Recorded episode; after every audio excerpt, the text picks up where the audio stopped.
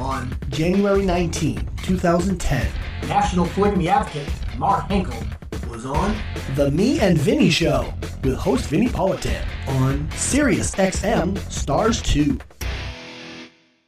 Hello, this is me and Vinnie. Yes, this is Mark Henkel calling in for the interview. Hey, Mark, thanks so much for calling in. Uh, and thank you for joining us. Mark. Sure, I'm glad to be here. Uh, so you've spoken with Vinnie before, right? Oh, yes, we go back to 2006. Oh, so you know you know his style and how this will go. I do. Okay, great. Uh, we're on hold. We're on break for another two minutes here. Um, I'll put you on hold, and uh, you won't actually hear anything in the phone. But when we come back, you'll hear Vinnie through your phone. Okay, will he be talking about something else first? Uh, no, we'll go right into it. Oh, okay, thanks. Um, and is there a time that you have to be out of here by? I was thinking 7.30, yes. Okay, not a problem. Okay, thanks. Thanks. Yeah, bye. Got something on your mind? Call Vinnie now. 866-994-6343. Me and Vinnie, stars 2.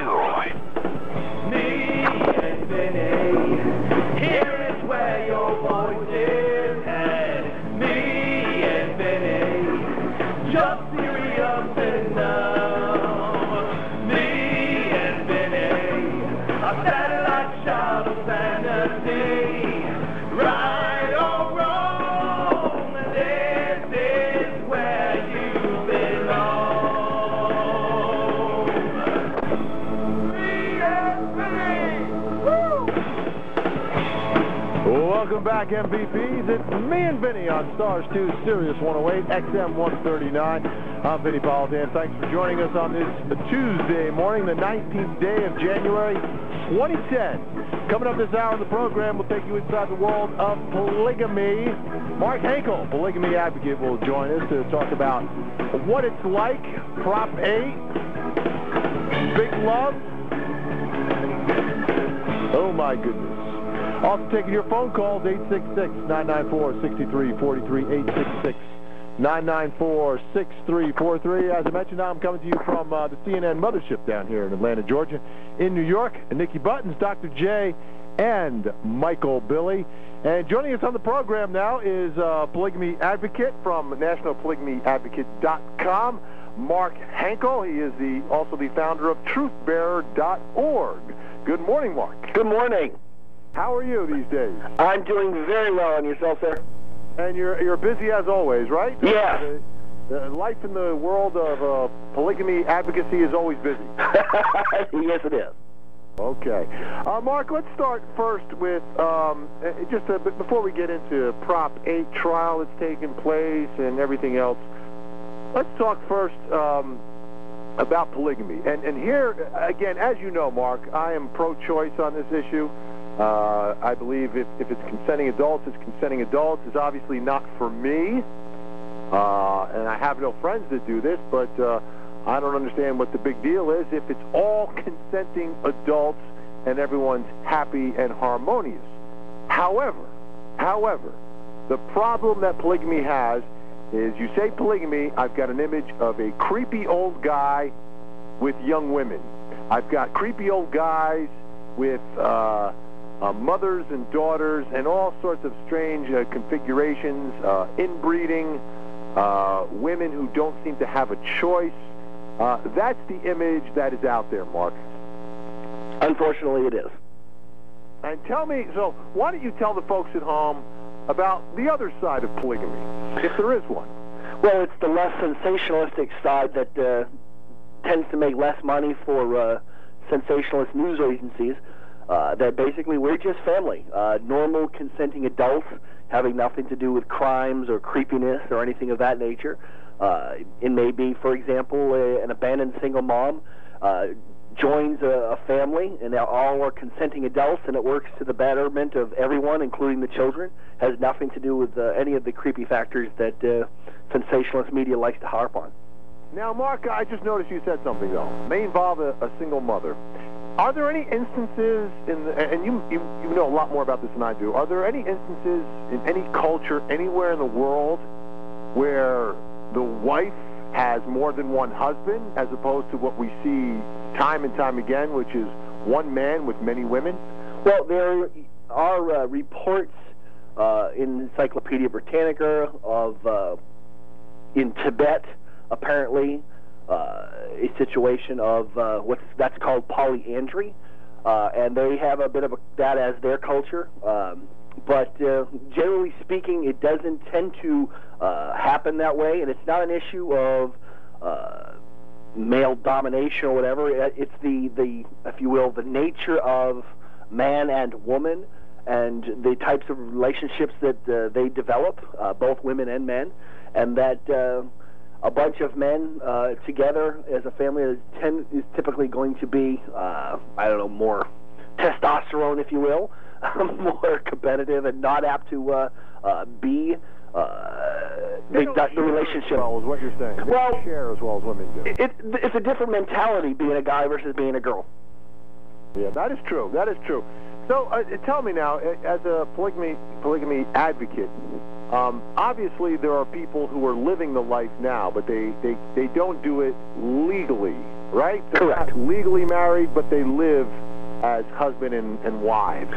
feel like we would be a married family, and you would say it's a live-in girlfriend, just as a matter of uh, semantics. Right. So, is it important for those who are living that lifestyle to be legitimized by um, by the law, by the courts, to be recognized and be able to marry?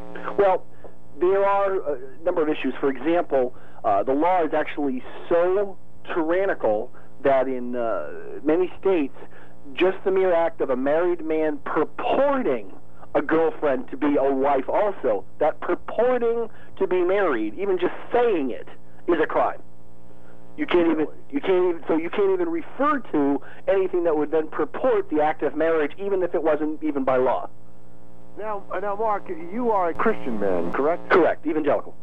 Now, what we've seen in the in the in the battle in the courts, and the, and, and obviously the the big headline involves uh, gay marriage because everyone says one man, one woman, and and it seems that the the backbone of that argument uh, comes from the Christian community. Yes. Uh, so, how do you see yourself as as a Christian advocating one man, as many women as as he wants or needs? Well, it's not so much as what he necessarily wants, but as a matter of uh, uh, for the Christian model of marriage, uh, and speaking to Christians who believe that model of marriage, is that of uh, man being as Christ to the churches and being a giver of himself, not not possessing women, but giving to women, and that the Bible itself uh, never prohibited polygamy, and we actually, to Christians, would say that we are today's Martin Luther for Christians. That uh, as Protestantism was to Catholicism, uh, this is continuing the Reformation to those who say they believe the Bible now. And if you say you believe the Bible now, you cannot come to the conclusion that it authorizes government enforcement of one man, one woman, because first Adam and Eve was written by Moses the one flesh verse of Genesis 2:24 was written by Moses, and Moses had two wives in the Bible. There is never. Wait, Moses had two wives? Yes, he did. Absolutely. Who were they? It was uh, the Midianite woman in Numbers 12, and then of course there is Zipporah in Exodus. There's two different completely women. When you properly uh, divorce uh, wife one before he had wife two. No, you did not. There was no divorce. There was no uh, no evidence of death. Nothing. You know, it is. Did they the- all live together? We don't know that. It does. It doesn't go into that. Uh, it, what it does say clearly is that the two uh, that that Moses did marry these two different women, uh, and the. Uh, and it, not only that, Moses, who wrote what's called the law, the Old Testament covenant law, uh, you've got in Exodus 21:10 uh, says that if he take him another wife, her food, uh, her raiment, and her duty of marriage shall he not diminish. And, and not only that, Deuteronomy 21:15, also in the law, the Old Testament law, when you're under that, which Christians aren't, but when you're under the law and you're going to refer to Old Testament law, Deuteronomy 21:15 says, if a man have two wives, and then goes forth to give regulation of it. Wow. It's right there. So is there is there is there a cap on the number? Is it is it two or is it uh, you know it can be two or it could be three or it could be four? It's the dynamics of the consenting adult arrangements. I mean, we're talking about all consenting adults, whatever works for that relationship and for the dynamics of the adults involved. Now, in practicality, uh, uh, Mark, uh, you know, again, the other perception involving polygamy obviously is is that a man um, you know, uh, to have the opportunity to be and share a bed with one woman one night and another woman another night, and perhaps another woman another night, and uh, that this becomes the motivation. The motivation for this polygamy is, hey, you know, I don't have to be with the same gal night after night after night. Well, that certainly is a stereotype.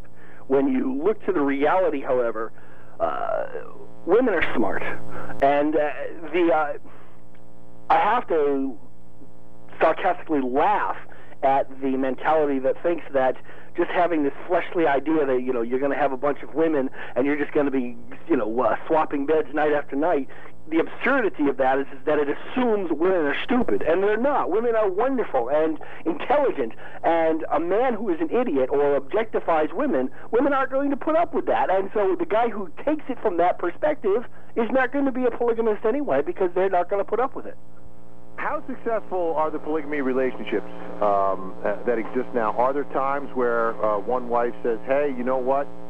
I've tried this. I, I can't do it. I need to uh, back out of the situation," or perhaps something evolves where there's perhaps some jealousy, or maybe the person just, you know, like a, a regular uh, a couple just falls out of love at some point. Well, certainly, uh, all the implications of relationship dynamic problems uh, that can happen with regular uh, or, uh, or or just straight out one man, one woman. The same same dynamic issues can happen for anybody. Do, can they get out? and Do they get out? Or Oh, sure. The mob. Of course, no, no, of course, no. It's not like that. no, no, it, it's it's if anything, it's actually harder because not only do you have the issues of relationship dynamics that can pose challenges, just like in any relationship, but uh, on top of that, you've got the compounded factor of uh, the illegality of you, you can't even purport a girlfriend to be a wife, and so you have to uh, have a bit of, of unfortunate secrecy. You can't walk around saying things. You can't go around professing, uh, and that has its toll and takes its toll uh, on relationships and makes it even that much more difficult uh, to maintain such a relationship, only because of the impact of the tyranny of law. Mark Henkel is with us, National Polygamy Advocate, uh, also from uh, truthbearer.org. Uh, let's take a call here. We've got Ray in Philly, who I know is a very pious man. Good morning, Ray. Good morning, Vinnie. How are you? Excellent. You're on with uh, Mark Henkel. How are you, Mark? I'm very well, and yourself, sir? I'm okay. Uh, you did touch upon, um, I guess, Mosaic law, but I wanted to know if there is a passage of Scripture. I believe I heard one that says that man should leave his mother and father and find a wife, and they should cleave together, and the two shall become one flesh. Just as Christ, you know what I mean, as the figurehead. So now, I did answer that. that how, how is it that they can become one flesh and nurture all of that relationship if there's multiples? Well, actually, I did answer that when I said that Genesis 2:24, the two shall be one flesh. That was written by Moses, who had two wives and was one flesh with each of his wives. If you want to analyze the one flesh itself, you can go to 1 Corinthians 6, where it talks about how the believers are one spirit with Christ. And if the marriage model for Christians is that of Christ and his churches, just as the churches are one, eh, the individuals are one spirit with Christ, so too can wives be one flesh with one husband. Now, is this second wife the Ethiopian woman? Correct. Moses? Yes. Numbers 12, 1 to 15. Okay. And All right. So now, it, now, I understand that- that they also say that it takes a village to raise, you know, sort of a family. So are you looking at more of a communal situation, more No. so? No. And again, we're talking about what consenting adults choose in their own dynamics in their own relationship. Uh, so while you may have the, the uh, uh, mo- you know, there's the model out there of people having separate houses, others may have it all in one house. It's whatever the adults choose as consenting adults. And again, is there a situation where, because we have seen uh, sort of, um, and uh, you may want to call it sensationalized, but Dateline programming where uh, young men are sort of discouraged from the roost. I mean, at a certain age, that they're sort of pushed out in order that the head of the home or the In, priest in, of the order home. that the, the old guys get all the young chicks, so they kick out the young the young stuff. Right. So where do you stand in that regard, and uh, and how is that playing field even? Well, that is reflective of a closed cult group type of organizational structure. We're talking about in a free America society, and that's certainly not going to happen in a free America society. Now, one last question, and I'll get out of your hair. Uh, would you advocate, uh, and I mean with fervor, uh, the same level of fervor, would you advocate uh, multiple partners in a gay relationship equal to your marriage? I am saying we we offer what's called the polygamy rights win-win solution. And it will end the marriage debate. And that is conservatives win with limited government, liberals win with equality for all. Whereas gays could, uh, you know, As a, dwell Chri- with as a Christian partners. man, exactly. As a Christian Yeah. man, Mark Henkel, do you have a problem with the, with gays? As a Christian man and as a American citizen, it does legally it does not matter what I religiously support or do not support. Interesting. So the point is, is when government is not controlling and defining what consenting adults define, because marriage is not in the Constitution, and therefore the Tenth Amendment prohibits marriage law in the federal government to begin with. So the point is that by getting government out of it, and that the only legal basis is that for uh, for government involvement is at the municipal level as a repository of the contractual arrangements that consenting adults make, and so that if government has no business interfering whatsoever, it doesn't matter whether or not I religiously support or do not support uh, other arrangements. Well, Mark, two things. When uh, then, what are you calling that? Uh, what are you calling that agreement? Are you talking about domestic partnerships? Are you talking about civil union? Because I'm with you on marriage. I believe that uh, the government should be out of the business of marriage because the very it, the very idea It's unconstitutional. Right. It's unconstitutional, and the very idea suggests religion. That being the problem, two things. What are you calling this legal bind? And also, you've been talking about religion.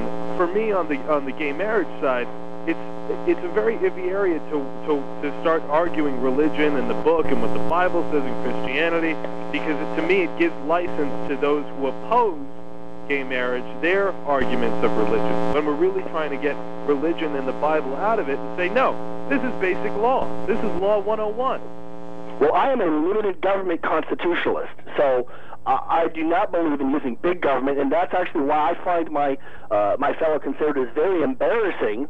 Uh, is because they're turning to big government and using big government socialism to try to oppose what they believe is liberalism. Well, Mark, what are you calling the relationship? What do you, what kind of legal bind are we talking about? Domestic partnership, civil union? If it's not marriage, then what is it? Whatever the consenting adults want to call it, and if you, it, it, but we have part. I call my best buddy, but the fact remains is that married couples get certain legal rights that gay couples need, and let's if Well, I believe in no special rights for anyone. I believe no special rights for those who choose one man, one woman. No special rights for those who choose uh, same-sex partnerships. No special rights for anyone. Well, how does it all work out practically, though, Mark? That's not Let- Let's practical. say, you know, you're talking about... We have partnership and corporation law. You're talking about... Uh, uh, insurance coverage when if my boyfriend's in the, if my partner's in the hospital, I need to go see him. Rights to the will, rights to the estate. Uh, go down the line. It, it's it's there's so many rights that You define that within your partnership contract. You define that within your corporation. We have partnership and corporation law already. And that's all you need to What apply. you're saying is it's a contractual relationship, and the parties Define it. agree to whatever they agree to. Right. Uh, but the but what what happens in this country though, like if I'm, you know, if I'm the, you know, you work for a corporation, right? And if my wife is covered and my family's covered under my insurance. Well, how does that all work practically? it needs to have some sort of title mark because I mean you're then we would be allowing me and my college buddies to have uh, to be under my insurance plan. I mean relationships, uh, significant relationships, committed that's how everything gets need to complicated. be protected. Oh, I think that you know you can make up whatever you want to call it, you know, and create some kind of uh, uh, magical new word that's never been defined, whatever, and just simply say that whatever individuals uh, choose to uh, arrange themselves by that word, whichever. The point is that nobody has to redefine marriage. Nobody marriage doesn't have to be controlled or licensed by government. Well, forget marriage. Say we got it, got rid of marriage. What I'm getting to is that relationship that I have with my partner of years and years and years, or your relationship with your with multiple women, as it may be, that needs to have some sort of legal uh, title, so we can so we can understand the rights afforded to that couple or family, such as, like we said before, insurance, taxes. Taxes are huge. Well, child support, Alimony, all the, all the support, things that, that, that could come into play. It gets it gets very murky and very complicated without uh, some sort of uniform definition, Mark. That's I think that's the, the complicating factor here, isn't it? Well, I think that it's only complicated by going into bigger and bigger government. If we start pulling back from bigger and bigger government, then it becomes less complicated. We have partnership law, we have co- corporation law, and we have differentiation of corporation law from profit and non-profit and subchapter S, and there is it, we could simply create a, a corporation law and uh, Politan Family Corporation. sure. Okay. All right. I, I, I sort of get it. I still think there's more compli- It gets a little bit more uh, murky when you Yeah. get into what uh, rights that you may have at certain points. You'd be And- uprooting the the very. Uh, I mean, it's, that's a root big of- overhaul. Yeah, That's a you'd big be overhaul. The very root of, of our social ideas of, of marriage. Well, You'd uh, let's get to the you'd be invited trial. to a corporation making. You know, Yeah. please, you're cordially invited to our corporation. And do you, Michael, fully incorporate Matthew into your life? Several times. there you go. For better, for worse. For subchapter S. For- And maybe in a corporation, I get two weeks vacation from my family. All right, Mark. Let's let's let's now take a look at what's happening in the world right now. All eyes are on this uh, Prop 8 trial in California. Are the polygamists watching? yes, we are. And what are the polygamists hoping for? And what do they see coming out of this whole thing? Well, it was ironic that it was the uh, uh, a five-six Republican uh, Supreme Court in the first place that, uh, prior to the constitutional amendment that repealed it, that it was actually that, uh, like I said, five-six judgment from a Republican court that uh, had originally created the uh, same-sex marriage in California to begin with. Uh, So, uh, well, here's the question. I mean, depending upon what the result is here, will the polygamy movement use whatever the decision is? Let's say it's a, a decision that helps gay marriage, which would be the repeal of Prop 8. mhm. Will polygamists then use that as a springboard uh, to make their own arguments? Well, yeah, certainly, uh, because actually there's already been. Uh, we actually have the three court cases that already, federal court cases that already apply. Uh, the first one being Romer v. Evans of 1996 was actually an example of the U.S. Supreme Court overturning uh, a state constitutional amendment that was considered a uh, an impermissible targeting of a class of individuals, which in that case was homosexuals, and so the actual the, the state of Colorado had constitutionalized a law in their consti- their state constitution uh, that was uh, against the homosexuals, and the U.S. Supreme Court overturned that. So there's already U.S. Supreme Court uh, precedent within this very topic uh, with uh, same-sex marriage uh, regarding the Romer v. Evans case and what's going on here. So we've already got that behind us with Romer v. Evans as overturning state constitution and uh, regarding that, and certainly, you know, if that happens with this overturning the California state constitutional amendment, then uh, you know that that that further further empowers us. This may open the door for polygamists. Well, again, we're saying that government doesn't have the authority in the first place, and we believe that uh, the Reynolds case, the original anti-polygamy uh, Supreme Court precedent of 1878, uh, would fall uh, against a state's own challenge of the Tenth Amendment to the federal ban. Aha. Now, Michael Billy, uh, are you comfortable having the polygamists on board? Well, here's the thing. I mean, you know, we've been. Uh, Mark, I don't know if you know, but uh, you may have picked up on this, but Michael Billy uh, is gay. I kind of figured that. Yes, I understand. I just wanted to clarify for the record. Thank. May the record reflect. Oh, Go ahead, Michael. Here's the thing. We've been fighting for decades uh, to convince, you know, the uh, American Association of Psychiatrists, medical boards, all that stuff, everybody that counts, that people are born gay, that it's not a choice. And thus, this is why our rights are being affected, because the people that we are with uh, aren't given the same rights as, as, as married couples, married homosexual couples. Now, you can't argue that polygamists are born polygamists. I mean, they, Well, let's ask uh, Mark Henkel. He, you know polygamists very well. Is that the what distinguishes uh, the the gays from the polygamists? Uh, Well, uh, I would say first of all that I am. I, polygamists wired a certain way? Are they born that way? Are you born born for born uh, for polygamy? yeah, it's called being a guy.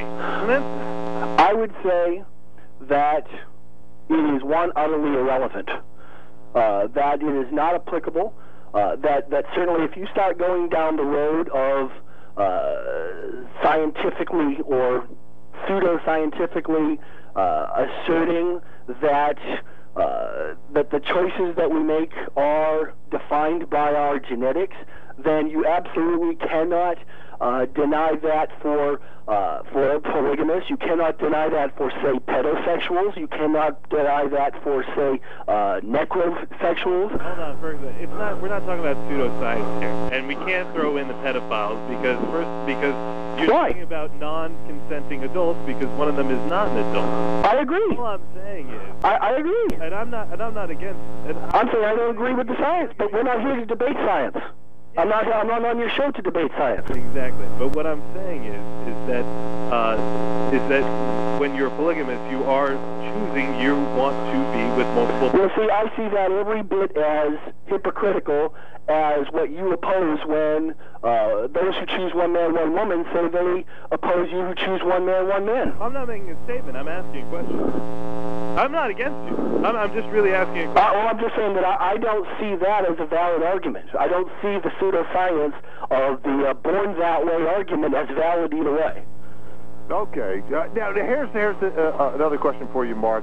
Um, in any of these uh, polygamy relationships, um, is there, uh, from time to time, uh, from your experience, have you ever uh, seen or heard of any um, uh, homosexual type behavior in the relationship, where perhaps, um, you know, if it's if it's one man and several women, perhaps uh, some of the women uh, end up liking each other?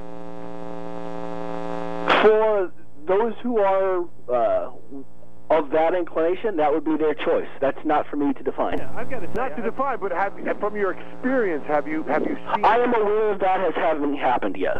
I think It has happened. Sure. I've seen that myself. Again, uh, we're talking about the dynamics of what consenting adults choose to do. Right. And, and, and you have to separate the difference between uh, the political and the religious. And because I'm a limited government person politically, it doesn't matter what I believe religiously. So you, you can't put the two together. I agree with you, but you're talking about a fantasy world. The fact is, with the gay community, what what they Are do. you saying polygamy is a fantasy world? Well, Billy, is it that what might you're saying? Be, it might be, but who who has control of the remote? No, look. with with gays is that we started this whole religious argument with gays with gay marriage, and I thought that was completely the wrong way to go. Okay, you ha- but their their thing is is we have to include religion and how we feel about religion and why it's it's that, that it doesn't go against homosexuality because that in their opinion that's the majority of the country. The country, you have to win the religious argument. You're You trying to win the hearts and minds. because uh, yeah, as much as uh, our our policy doesn't uh, should not uh, have anything to do with religion. The fact remains the people behind those decision uh, those those decision makers are vastly religious or paying attention to their religious bases based in their state, which, if we're talking about the middle states, are the voting public. So it does have to do a lot with religion, and, and that's that's a scary thing. Well, see, this is where I again I disagree. I think that the the the error is that the way you persuade a conservative is with conservative arguments, and conservatives, the the the thing they fear the most is that they themselves are liberal. And when you show them that they are being big government socialists by using big government, there that's when you uh, you can persuade them. And so what we're saying is you don't even have to take the religious argument. You get to the point of do you you, you can even turn it back on them. The worst sin for the religious is idolatry, and they are turning to the false god of big socialist government as their savior to, for marriage when God, government never was in the Bible in the first place. Marriage. Now, Mark, Mark, can you stay with us because um, you have to go. You have to leave now. I probably got a few more minutes. Yes. I can probably stay for like 20 hours. Let, let me just get this this aspect in because I can't talk about uh, marriage and I can't talk about families without mentioning kids. Mark, how do the children adjust to these situations where their parents, as consenting adults, have chosen this uh, lifestyle? Uh, the children don't have a choice. They are in these homes. They're being raised in an, an unorthodox type family and obviously, if the other kids find out about it, it could be uh, problematic for them. How do the kids uh, deal with being children of polygamists? Well, to really be uh, successful, this is about uh, superior relationship dynamics and being committed to relationships. So it, certainly children thrive in an environment of adults committed to relationships. So this is not a swinging thing, but rather a commitment thing. So this is an opportunity for children to thrive. The issues that are negative for children are the tyranny of law against it. And but how about the other kids in school saying, you know, why do you have three mommies, and you know, what, you know, how, how do they deal with that? Well, that's. Uh, not something that really uh, you know, situations are not are not entered into that create uh, those questions to be raised. I'd imagine you'd probably Go give ahead, the same, I'd imagine you give the same argument that gays give, because those are the same questions they Sure. give gay couples all the time. Sure. Mark Henkel is National Polygamy Advocate, presenting polygamy to the public since 1994. NationalPolygamyAdvocate.com you.